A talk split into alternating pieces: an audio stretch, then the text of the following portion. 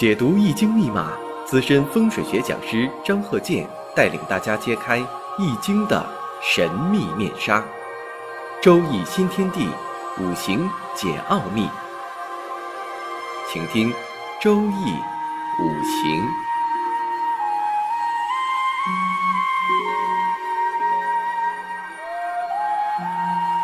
上山微电台荣誉出品。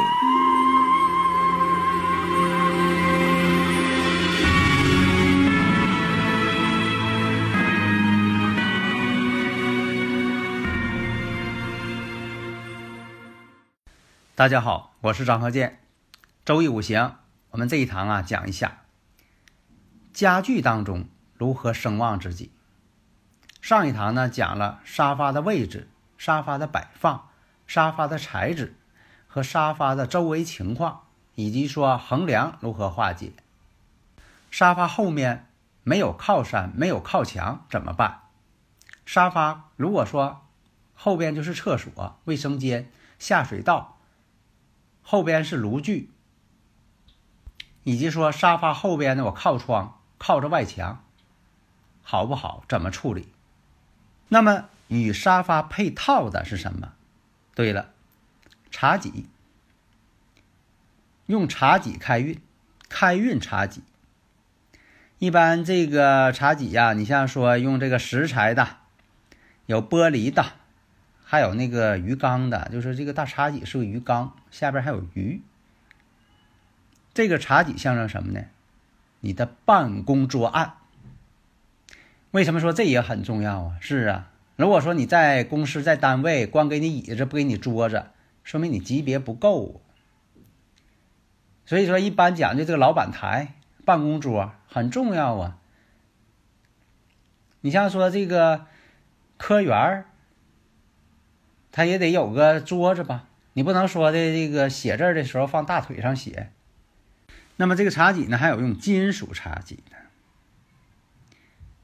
还有是镀金的、镀银的，那用哪一种那就看你的生日时辰了。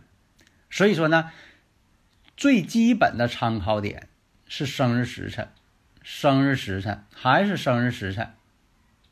有生日有时辰你看我讲过多次了，有很多朋友吧，光给我生日不给我时辰，他把时辰就忽略了，这不行，时辰很重要。那有的朋友说我就不知道时辰呢，这个可以反推，根据你以往所发生的大事件反推时辰。这个时辰反推也是有科学根据的。咱举个例子你像我以前我经常讲，我说三加四，你告诉我了，我肯定说等于7，这是正确的。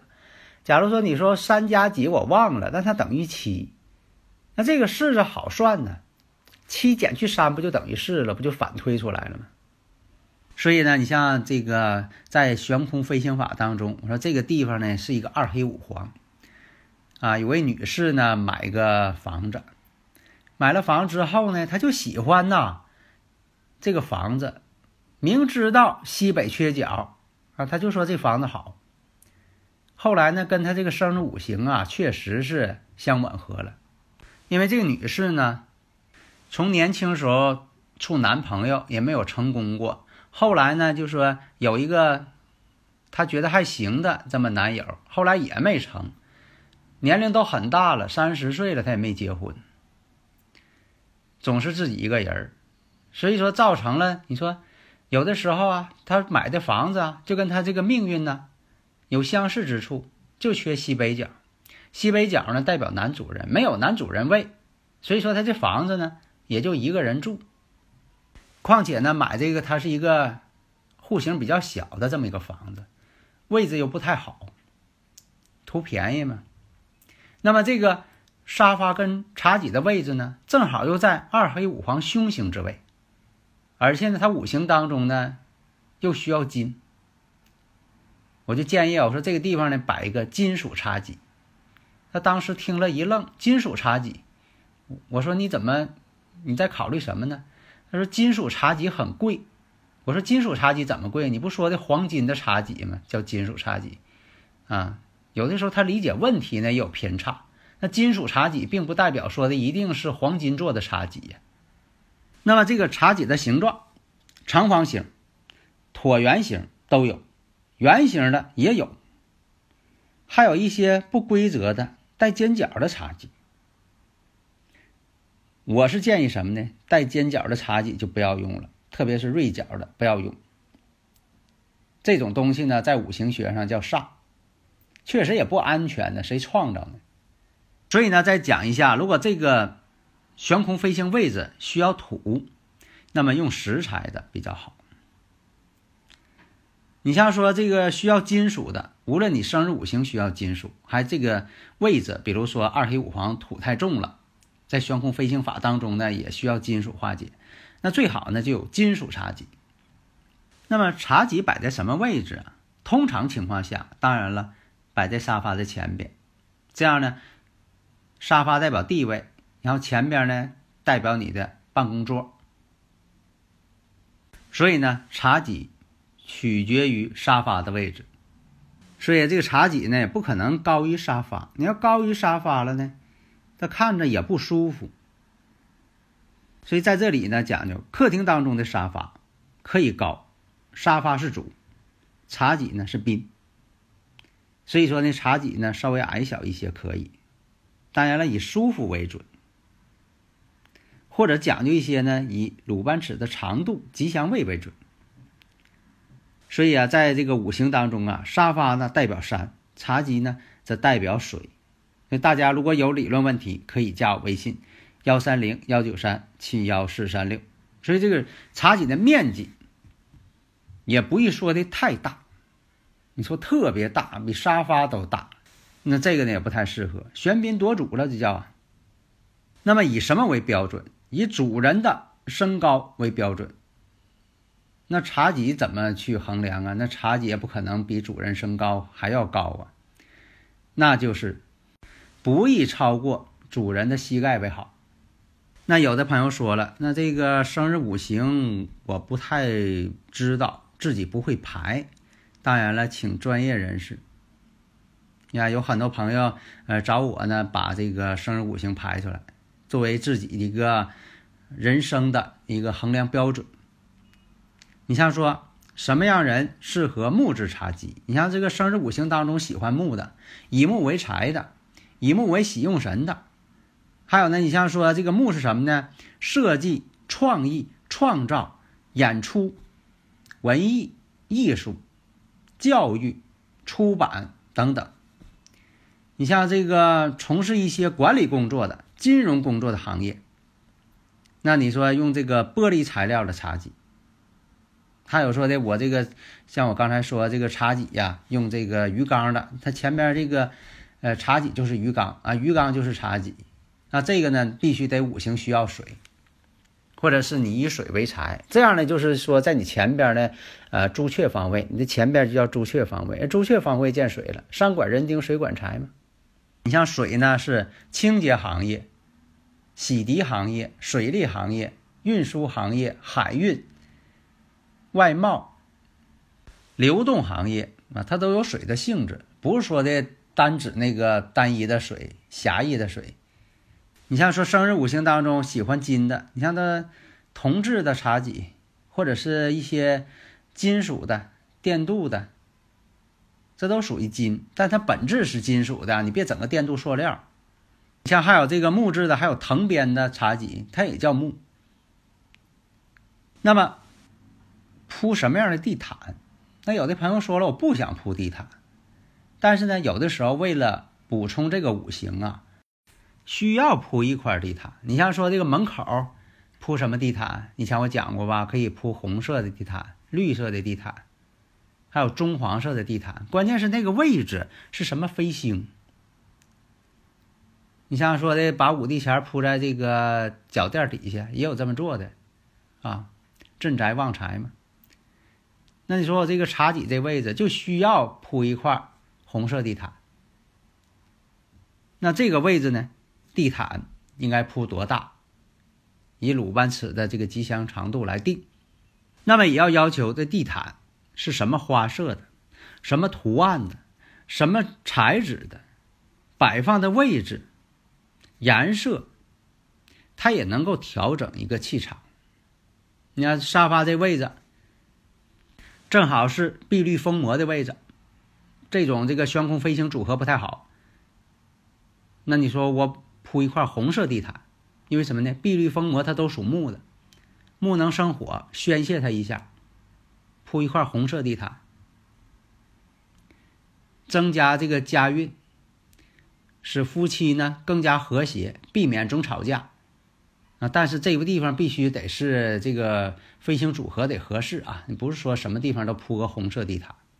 而且这地毯呢还能弥补啊房屋这个不规则图形。